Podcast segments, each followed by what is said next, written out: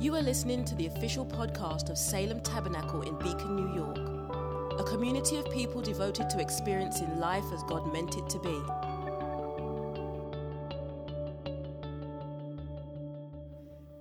And Jesus happens to notice that there are two boats on the shore, and one of them is Simon's. Now, this is not the first time that Simon and Jesus have met. In the previous chapter in Luke, Jesus comes to a synagogue. He pronounces his, his manifesto I am here because the Spirit of the Lord is upon me to proclaim good news to the poor. He is ousted from his synagogue because he makes the crowd angry, and then goes out in the streets and begins to perform miracles and ends up at Simon's house and has lunch with him. We don't know exactly how they met what that first conversation was like. He just ends up at Simon Peter's house. They have lunch. And while they're there, Peter's mother in law is sick. She has a high fever and is in bed. And they say to Jesus, you know, Mom is, Mom is sick. And Jesus goes into the room and heals her. And yet, when we open this story, Simon is back to fishing. He's not following Jesus, he's not listening to Jesus teach. He's just doing his work. Because I think there are ways in which, even when God breaks into our lives and does what God does, life goes on. So Jesus had shown up in their house, he had healed Peter's mother in law, but Peter went on with his life. I mean, he had to go back to work, and he and his partners are back out on the lake in their boats doing their fishing, fishing, and they happen to meet Jesus again, right? That Jesus just happens to show up.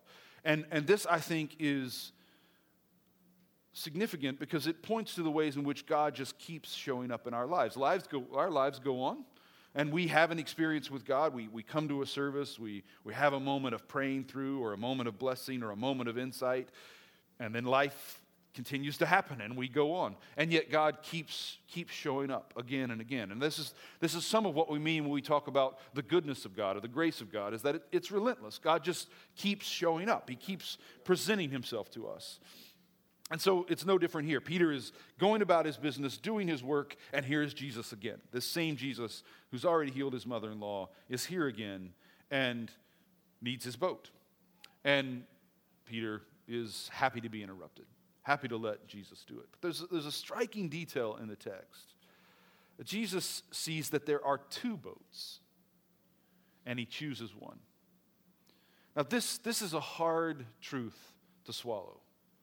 That God works in the world in such a way that he works with some and not with others.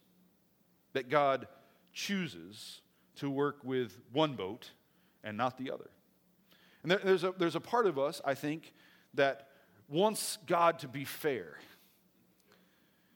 And we don't want to be the person in the other boat. And most of the time, when we tell this story, of course, God chooses our boat. But the matter, but the, the fact of the matter is, most of the time, God is choosing someone else's boat. I mean, imagine you're there at the shore. Here is Jesus teaching, this great crowd of people gathered around, and there's your boat and there's Simon's boat. And when the teacher needs a boat, of course, he chooses Simon's, not yours. And, and a lot, I think, a lot of maturity comes when we're willing to accept the fact that sometimes Jesus chooses someone else's boat and not ours. That it, he doesn't always have to choose my boat for me to be happy, for me to be blessed, for me to be thankful, for me to show gratitude. That so much of the Christian life is, is taking joy in the fact that other people are chosen, that other people are moved by God, that other, other people are, are moving in their calling. That I, I think there, there has to be a way in which we rejoice as much in someone else's blessing as we do in our own, in someone else's calling as we do in our own in, as much as someone else's boat is being chosen and, and, not, and not our own. And, and then I think the other side of this, though, is this is the mystery of God's work in the world. He always chooses one boat out of the two, but for the sake of eventually drawing both boats into the story. Do you, do you see what happens? He, he gets into Simon's boat and then immediately says, Launch out into the deep. They get out into the deep of the lake, cast your net, Peter, of course, has to say something. He doesn't just do it. I mean, he eventually does it, but he can't just do it. He has to say first, We fished all night, you know, and that didn't work. And, and okay, we'll do it. And, and they throw their net over, they catch this great draft of fish, and they're dragging it into the boat, and it's too much. It's tearing their nets. And what do they have to do? They have to call the other boat. And this, this, I think, points to the way that God works in the world. He chooses some, He doesn't choose all. Many are called, few are chosen. Not everyone is elect, but the elect are always elect for the sake of the non elect. He only gets in your boat because He means to draw the other boat into your story. He, he only gets in your boat at all because He cares about the people in the other boat. This is the difference between you and your neighbor that slept in this morning. You're a neighbor who's headed, headed down to the bar this morning. That your neighbor who's watching TV right now. It's not that you love God and have achieved something they haven't achieved. It's not that somehow God has privileged you and forgotten them. It's that God is so in love with them, He's drawn you here so that you can care for them.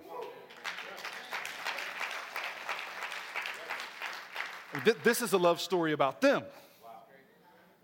You are the one God has drawn into the story at the beginning so that they can be included in the end.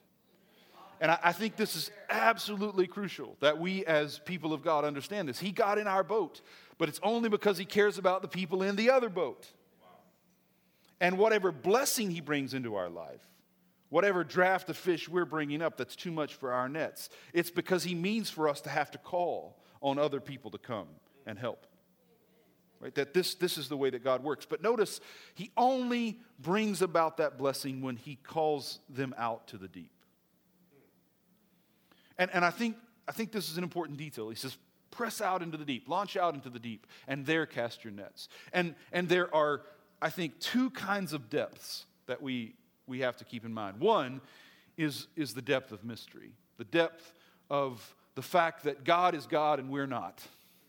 And God's ways are not our ways, and His thoughts are not our thoughts. And there is a mystery to what God is doing in the world.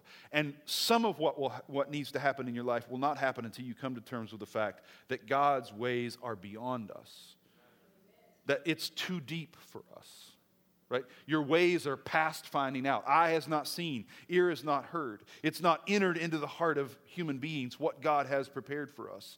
So that some of the Christian life is being called out into the deep of God, you're God, and we're not.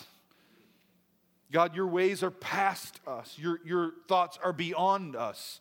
And some of the discipline has to be brought into our life is recognizing that God's ways are untraceable. And if we're not careful, we'll sometimes talk as if we always know how to keep up with what God is doing. And we can leave the impression on other people that God is predictable. But this, this is absolutely crucial. God is faithful, but He's not predictable. God is faithful, but He is not predictable. And there is no good thing that's going to come into your life the way you expect it to. There is no good thing that's going to come into your life the way you expect it to. Because God's ways are not our ways. And if you want to become the person who's out into your calling, fulfilling what you're called to do, then immerse yourself in the mystery of who God is and what God is like that is, that is beyond us. But the other depth is the depth of sorrow, the depth of suffering. I wish it weren't this way. And I don't know why it is this way. But it seems to be the case that God does no great work with people who do not have great sorrow. I don't like that. I don't say that glibly. I don't say that in any kind of cliched sense. I don't, I don't want it to be true. But think of any story of any great man or woman of God, and their story is always a story of great sorrow. It's always a story of great suffering. And there's, there's something about the depths of suffering that open us up to the depths of God's mystery.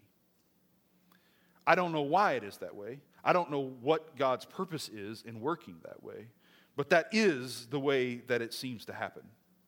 That the only way for us to get into the depths of who God is is for God to draw us out into the depths of the brokenness of the world and the way the things that are not right in our lives and the lives of the people around us. And you, you can see this you know, in story after story after story after story of men and women of God who are incredible saints, incredible witnesses, and yet their lives are lives filled with darkness and confusion and pain and betrayal and loss. And yet, somehow, out of that depth, they become acquainted with the depths of God. And I, I think there has to be a willingness to say, God, I want to know you. And if that means I have to be acquainted with sorrows, then so be it. If I ha- again, we're, we're not masochists. We don't rejoice in suffering. There's nothing good in suffering itself. Suffering itself is not good. I mean, it's not going to be part of our life once God sets the world right. And yet, when God comes among us, when God lives his own life humanly among us, he lives it as the man of sorrows. He lives it as the man who is betrayed by everyone who loves him and that he loves, a man who ends up absolutely alone crucified, crying, My God, my God, why have you forsaken me? Not just my family and friends and disciples, but God, you have forsaken me too. And that is the life of God lived in the world. And I think there has to be a, a, readiness in us. Not, again, not glib, not immature, not cliched, but there has to be a readiness in us that says, God, I want to know the depths of you. And if the only way to know the depths of you is to be brought out into the depths of sorrow, then so be it. And not just the sorrow that comes in your own life, but the sorrow of other people's life. I mean, one of the things that marks the saints, that marks the, the, the holy men and women of God, is that they're not just concerned about the suffering that they're experiencing, they're concerned about the suffering that their neighbors are experiencing. They're broken by what breaks other people, not just by what's breaking them. They're weeping for what's happening to those around them, not just what is happening to them. And this, again, I don't know why it's this way, but this is a mark of holiness. When we are weeping for what hurts others more than we're weeping for what hurts us, it's a sign that the depths of God are coming alive in us. That we're becoming more like Christ. We're being filled with the Spirit when we are suffering with those who suffer and not just suffering with our own hurts and pains. And so he says, launch out into the deep and cast your nets. And again, Peter somewhat reluctantly does it. We fished all night, it, it, didn't work, but we, we will do it. And they catch this incredible draft of fish that is too much for their nets and too much for two boats. And I don't know how you picture this, but these were fairly large boats. We're talking about 30 feet, 25 to 30 feet length and pretty wide, flat bottom boats. And, and now they're overwhelmed with this draft of fish. An, an incredible miracle, right? But then notice how the story ends. The very last line of the story that we read is, And they left everything and followed him. Now, think about this. You're a fisherman this is your career. This is what your dad did and your grandfather did. Now you have the family business, and you and your partners, you've, you've made a career out of fishing. And you know fishing inside and out. And then you have this bizarre experience with this teacher, Jesus, where he tells you to fish at a time when you know they're not gonna, you're not going to catch any fish, but you catch more fish in this one moment than you've caught in your entire career. And Jesus says, Now leave it and let's go. I mean, we don't know what happened to all those fish, but Peter didn't get to keep them. Here, here is this amazing miracle from God. Here, here's more fish than you could ever imagine. Now leave it all and come with me. And I don't, I don't know why God is this way. God is, is strange. But this is often the way he works in our life. He does something incredible, he, he works miraculously, only immediately to call us to leave it. The problem is with some of us, we're only interested in the God who produces the miracle, not the God who calls us to leave it. We're interested in the God who shows us how to catch more fish than we've ever caught in our lives. But we're not interested in the God who says, now leave all that and come with me. We're interested in the God who can give us a miraculous child. We're not interested in the God who says, now take that child to the mountain and offer him to me. We're interested in the God who can bless us. We're not at all interested in the God who says, now when there is no more blessing, will you come with me? But this is, as, as we say, what separates the men from the boys. This is what separates the disciples from everyone else. We're either with Jesus because we love Jesus, or we're with Jesus because we love what Jesus brings into our life. This is the way Jesus says it in John's gospel. You only follow me because of the miracles, because of the fishes and the loaves. As soon as the miracles stop, you're through following me. And this is something I think should so- sober all of us. Would I keep following Jesus if I knew he wouldn't come through for me another time. If I knew he would never come through when I needed to pay the bills the next time, would I still follow him? If I knew that no prayer I was going to ask was going to get answered the way I wanted it to be answered, would I pray again?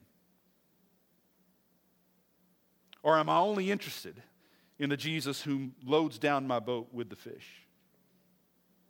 They left everything and followed him. So when he, when he takes you out into the deep and he opens you up to great sorrow and to great mystery, he's preparing you to live a different kind of life than you would have wanted to live otherwise. He, he's preparing you to be ready to walk away from all of the blessings that have come into your life. This is why the rich young ruler can't follow Jesus. He comes to Jesus. What do I have to do to inherit eternal life? And Jesus says, Here are the laws, here are the, here are the commandments. I've done all that. And it's in his mind, because he's done all that, that he's wealthy. He's, li- I mean, it's the end of Deuteronomy, right? Moses says, I set before you two ways, two mountains, and two ways. If you obey the commandments, you will prosper. If you disobey the commandments, you will suffer. And here's a young man who has obeyed all the commandments, and what's happened? He's prospered. But it's that prospering, it's that blessing that locks the door for him so that he can't follow Jesus. Because he's not, at least at this point in his life, he's not interested in Jesus. He's interested in what Jesus can do for him. But that's the difference between love and lust. Lust is interested in what the person can do for you. Love cares about the person, even if they can't do anything for you.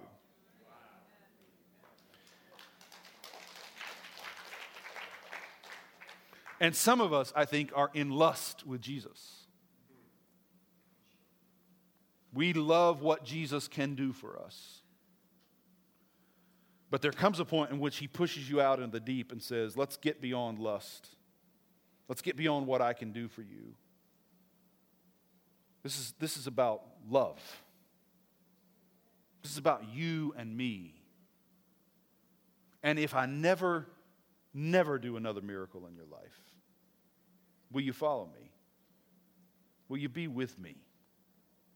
Will you leave everything and follow me? There's a striking response here in that it's, it's incredibly costly for them to follow Jesus. Now, when we tell this story, we, we tell it with, with kind of gilded edges. But Peter never recovers from this following of Jesus. Like his life is irrevocably changed now. Like he, he walks away from what his father had done and his grandfather had done, who knows how many generations. He leaves it all and his life continues to spin for the rest of his life until his life ends on a cross. When Jesus calls, this is the way Bonhoeffer says it when Jesus calls a man to follow him, he calls him to come and die.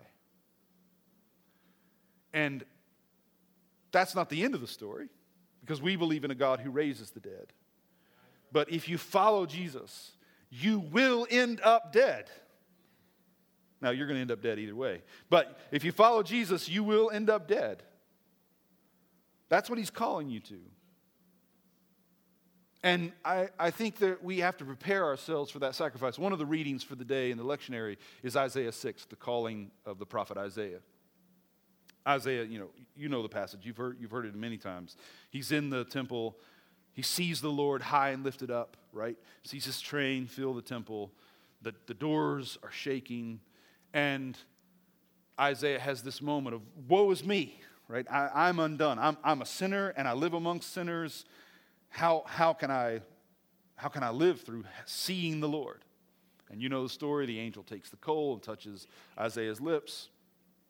And then Isaiah hears the Lord ask a question Who will go for us? And Isaiah says, Here I am, send me.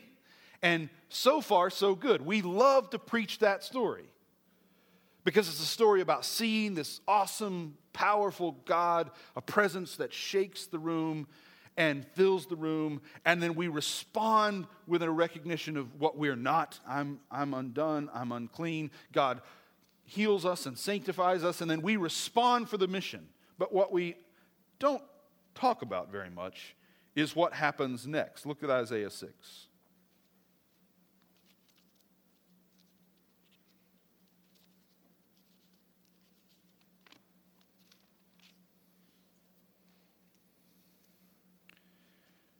Now, I don't know your experience. I've never heard a sermon that makes it all the way to verse 9. I've heard a lot of sermons on Isaiah 6 that make it to verse 8. But we don't cross the threshold into verse 9. So let's start there, verse 9. Isaiah has just said, Here I am, send me. And so God responds Go and say to this people, Keep listening but do not comprehend. Keep looking, but do not understand. Make the mind of this people dull, and stop their ears and shut their eyes, so that they may not look with their eyes and listen with their ears and comprehend with their minds and turn and be healed. Now, notice Isaiah's response How long, O Lord? Right? Because when he finally hears what God wants him to do, which is go and prophesy to a people in ways that keep them from hearing what God is saying, prophesy to them so they don't understand. Isaiah's response is wait a minute. How long do I have to do that? Right? I mean, just a couple moments ago, Isaiah was was ready to go, right? He's seen the Lord high and lifted up, right? He's, he's seen the building shake with the glory of God. He's ready to go. Send me. And God says, All right, here's what I want you to do I want you to go and prophesy in ways that never bring about the work of God. I want you to go and speak and never be understood. And Isaiah quite understandably says, um, What? How? What? How long? And God responds with even more good news. Until cities lie waste without inhabitant, and houses without people, and the land is utterly desolate. Until the Lord sends everyone far away, and vast is the emptiness in the midst of the land even a tenth part remains in it, it will be burned again. Even if a tenth part remains in it, it will be burned again, like a terebinth or an oak whose stump remains standing when it is felled. The holy seed is its stump. So God says, until everything is devastated, so much so that if there's one stump with seed in it, they burn the stump. That's how long I want you to prophesy. Because when God calls us, some people, it's true, some people God calls to miraculous, powerful, effective ministry. But most of us are called to this kind of ministry. Most of us are going to live and die, and the world is not going to feel a ripple from what we've done for God. You realize, now we know Isaiah as the prophet, but we know Isaiah because of a text. The people who actually lived with Isaiah didn't recognize who he was. Isaiah didn't know who he was. Because in the actual experience of being Isaiah the prophet, the response is not revival. The response is not the glory of the Lord sweeping the land, the glory of God that he sees in the temple, he doesn't see again. He prophesies, and nothing happens. And I, I think when God calls you, He calls you with this question Will you work with me if your work is meaningless?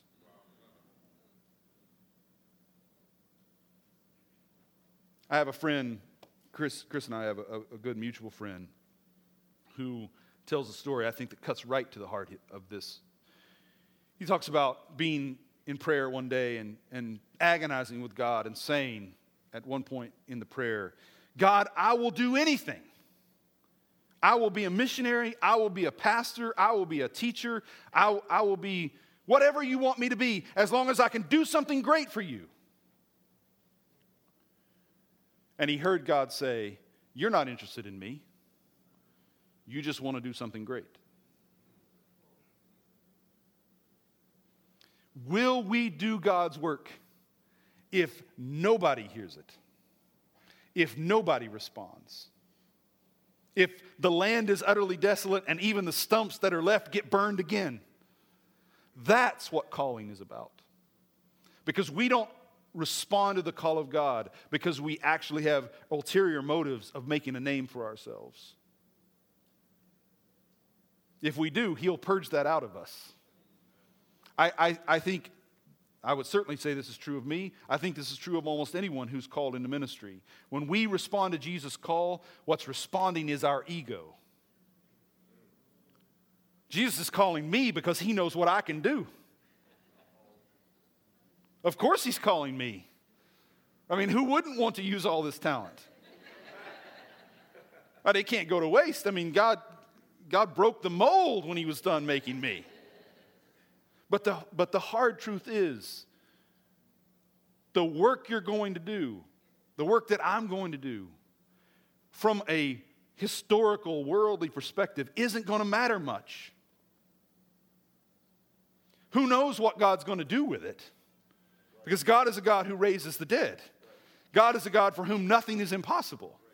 Right? God is a God who takes the story of this prophet Isaiah and makes it the primary witness to what's going to come in Christ. But we can't know what he's going to do with our life after the fact. But the fact of the matter is, if I really want to respond to his call faithfully, I have to be willing to say, God, I'll follow you and I'll work with you if that means my work is a failure. If my work is meaningless, if every book I write and every sermon I preach falls to the ground and it's forgotten, I'll do what you ask me to do. Because this isn't about being effective. This isn't about, it certainly isn't about becoming famous or becoming known for doing the work of God. This is about you and God. This is about loving God.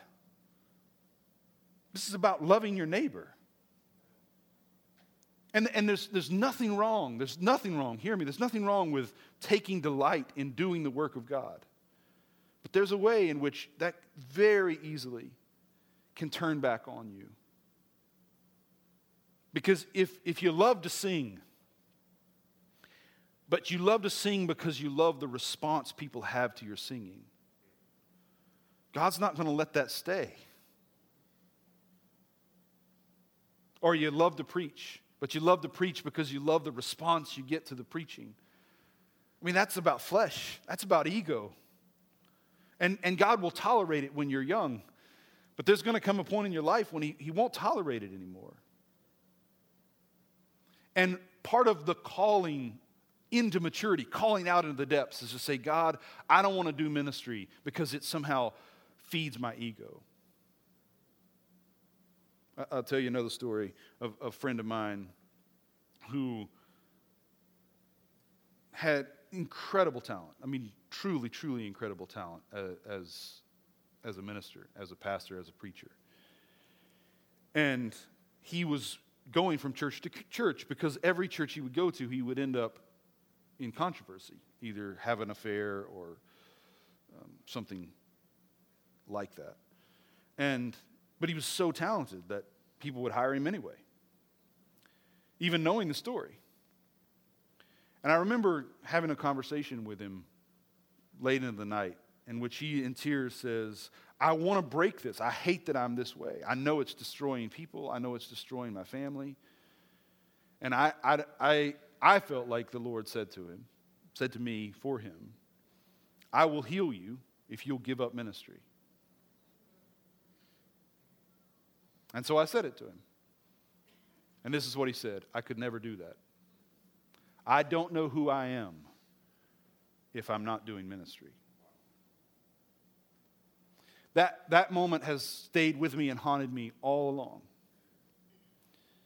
Because at the end of the day, if my identity is in ministry and not in the calling of God, then I will leave God to keep doing my ministry.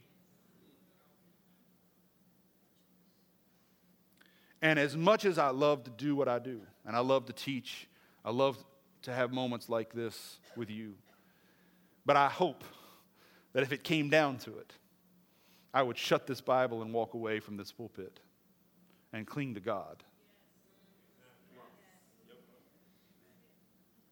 I'm almost done. So there's this moment the fish are brought into the boat, and Peter dramatic. I mean, Peter's a little bit of a drama queen. He falls at Jesus' feet and says, Depart from me. I'm a sinner. And this, this happens throughout Scripture where God appears and people's response is, I'm a sinner. I, we just read a passage in Isaiah. The, the epistle reading for today is 1 Corinthians 15, where Paul talks about encountering Jesus. And listen, listen to what Paul says, 1 Corinthians 15. I'll read this to you quickly.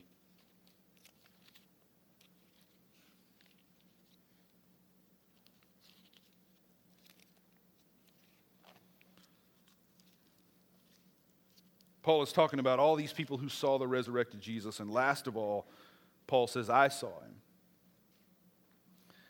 Then he says, verse 9, For I am the least of the apostles unfit to be called an apostle because I persecuted the church of God. And there's, there's something that happens to Isaiah Woe is me, I am undone. I'm a man of unclean lips, and I dwell amongst a people of unclean lips. Something that happens to Paul I'm the least of these, and I'm not worthy, I'm not fit to be called an apostle. And Peter, Lord, depart from me. I'm a sinner. There's something about an encounter with God that our first instinct is to say, Woe is me. And there's a certain way of preaching these stories that makes that seem righteous. That what God wants from us is groveling. That what God wants from us is this kind of humiliation and withdrawal. But in every one of these cases, God's response is not, Yeah, you're right, you are unworthy. God's response is, don't be afraid. Don't be afraid. I mean, here, here is Peter overwhelmed at the holiness and glory of Jesus, and he thinks the right thing to do is to think of himself as less. But God doesn't need you to be less in order for his glory to be known. And there's a religious impulse that's in all of us to think that if I humiliate myself, if I, if I think of myself as less, that reflects God and God's glory. But Jesus' response to Peter is don't be afraid. Now, it's not that Peter's wrong. I mean, he is a sinner. In fact, he's much, much worse a sinner than he realizes. I mean, when Peter says, Depart from me, I'm a sinner, you know, he's probably thinking of things like, Yeah, I watched that R rated movie. I should not have been watching that. What's actually true of Peter, of course, is that he's going to deny Jesus three times. He's going to take Jesus aside and tell him that he can't die on a cross because that's not what Messiahs do. I mean, you realize in a, just a few months from this time, Jesus is going to call Peter Satan.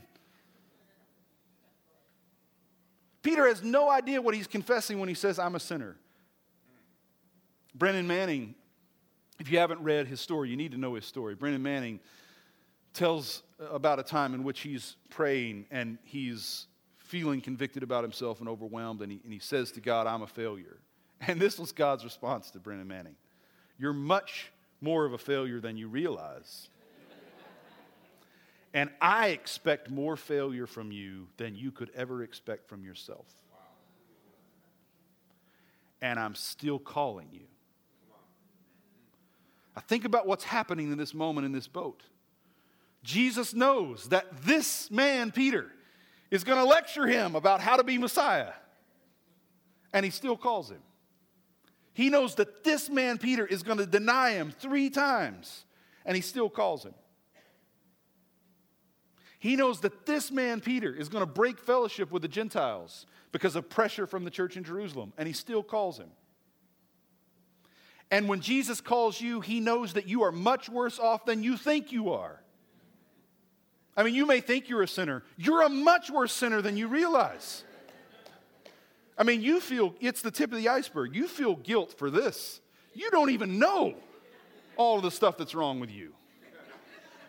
Like, overwhelmingly, the sin in your life you're completely unaware of. I mean, you feel so much guilt and shame for stuff that really doesn't matter much. You are a really bad person. I'm a really bad person.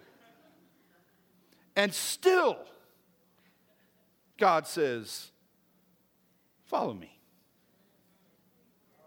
because God's not worried or afraid of our sin or our failure.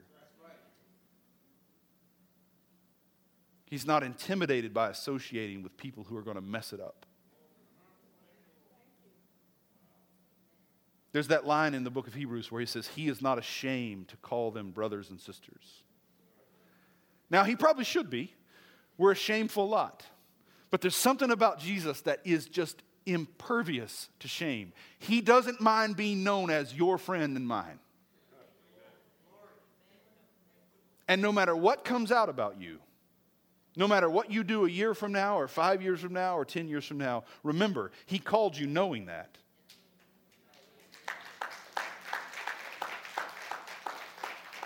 If a year from now you wake up on a Sunday morning and you think, you know what, I don't have any faith left. I'm filled with hate and bitterness and resentment and confusion. This is what I want you to remember. He called you knowing that. He's not afraid of your doubt, of your hurt, of your anger. He called you knowing that. I'm going to end with this. Go to John 21.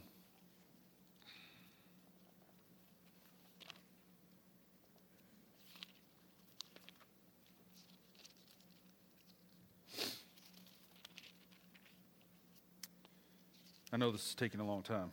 I'm almost done. John 21.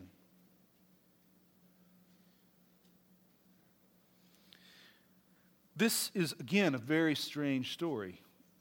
It begins in the early, opening verses with Peter saying, I'm going fishing. And what's striking about this is he left all that.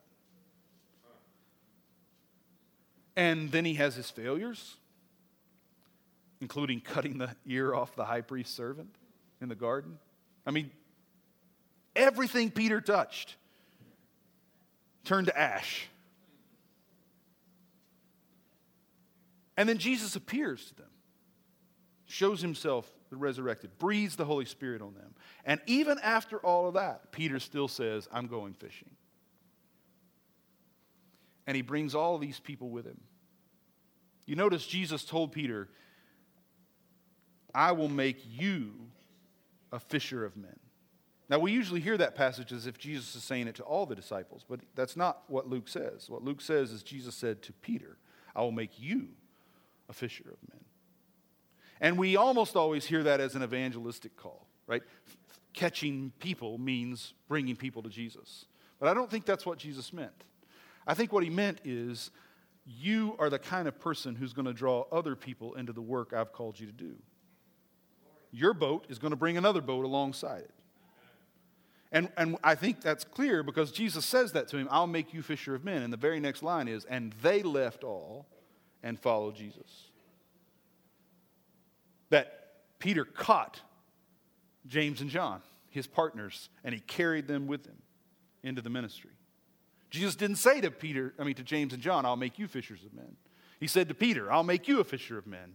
And James and John get stuck to Peter and dragged into the ministry. But notice at this point, we're told that Peter is there with Thomas, Nathanael, James and John, and two other disciples. These people are clinging to Peter. He's a fisher of men. He can't help but catch people. But now he's dragging them away from their calling instead of into it. And so he's, he says, I'm going fishing. And they said, Well, if you're going, we're going too. And they, they go fishing. They fish all night and they don't catch anything. Sound familiar? And then the sun comes up and there's a stranger on the shore that says, Cast your net on the other side. And they do it. And they catch more fish than they've caught since that day early on in their life with Jesus. And then John says, It's the Lord. He recognizes, oh, hey, this has happened before. And this time, Peter doesn't fall on his knees. He jumps out of the boat and swims to Jesus. There's a progression in the, in the Luke text where the first time Peter addresses Jesus, he calls him teacher. Teacher, whatever you want to do, we'll do it. The second time he addresses Jesus, he calls him Lord. But there's a progression in these two stories that the first time he encounters the Lord, he falls on knee, on his knees and says, Oh, I'm, I'm nothing. But the second time he sees the Lord, he's not worried about being nothing. He just wants to get to Jesus. And this, this is what I want for you and for myself is to be the kind of person who can, in the midst yeah, I'm, I'm fishing again. I shouldn't be fishing again, but here I am. I'm fishing again. I should, I should have outgrown this a long time ago, but here I am. But when I hear Jesus, I'm jumping in the water and swimming to him. And he gets to the shore, and you, you know the story now. He gets to the shore, Jesus is cooking. And after they've eaten, Jesus takes Peter aside and says, Peter, do you love me? Yeah, Lord, I love you. Yes, yes. Peter, do you love me? Yes. Peter, do you love me? Lord, you know. Lord, you know I love you. And what I think has happened here between the young, well, he wasn't young, but the immature Peter at the beginning of this story is that he thought he knew himself. By the end of the story, he knows that it doesn't matter if he knows himself or not. What matters is that Jesus knows him. Lord, you know. This is living into your calling. It's not to know yourself. Listen, God's mysterious and the world is broken, and you will never really know who you are. Not really. You're capable of things you cannot imagine you're capable of. And your life can change and may change in a moment. And you'll say, Who am I? Where did this come from? I can't believe I'm doing this. And when you find yourself in that moment, remember, your calling is not based in your self understanding. This is not about you coming to know yourself. This is about being known. This is what Paul says to the Galatians. For we know him, or better, we are known by him. And the good news of, of all of, for all of us is that this is not about me understanding myself. This is not even about me understanding him. This is about me being understood by him. And he does all of this knowing us better than we know ourselves. He called Peter knowing everything about that man's story. Not what had happened, what was going to happen. And he still said, Follow me. And what I want you to hear me saying, and I, I really, I've got to stop and get out of the way, but what I want you to hear me saying is no matter where you are today,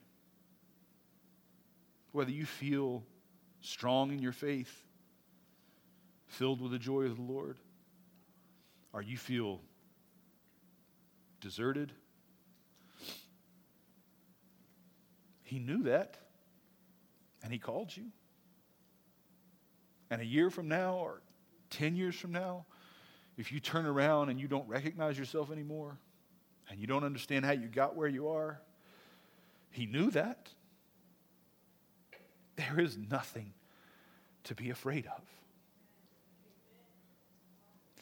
Because here's the best news possible. When we say to Jesus, Depart from me, he never listens to us.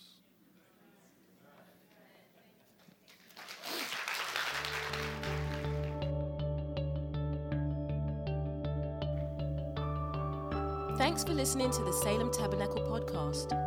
For more information about us, including gathering times and our location, check us out online at salemtabernacle.com.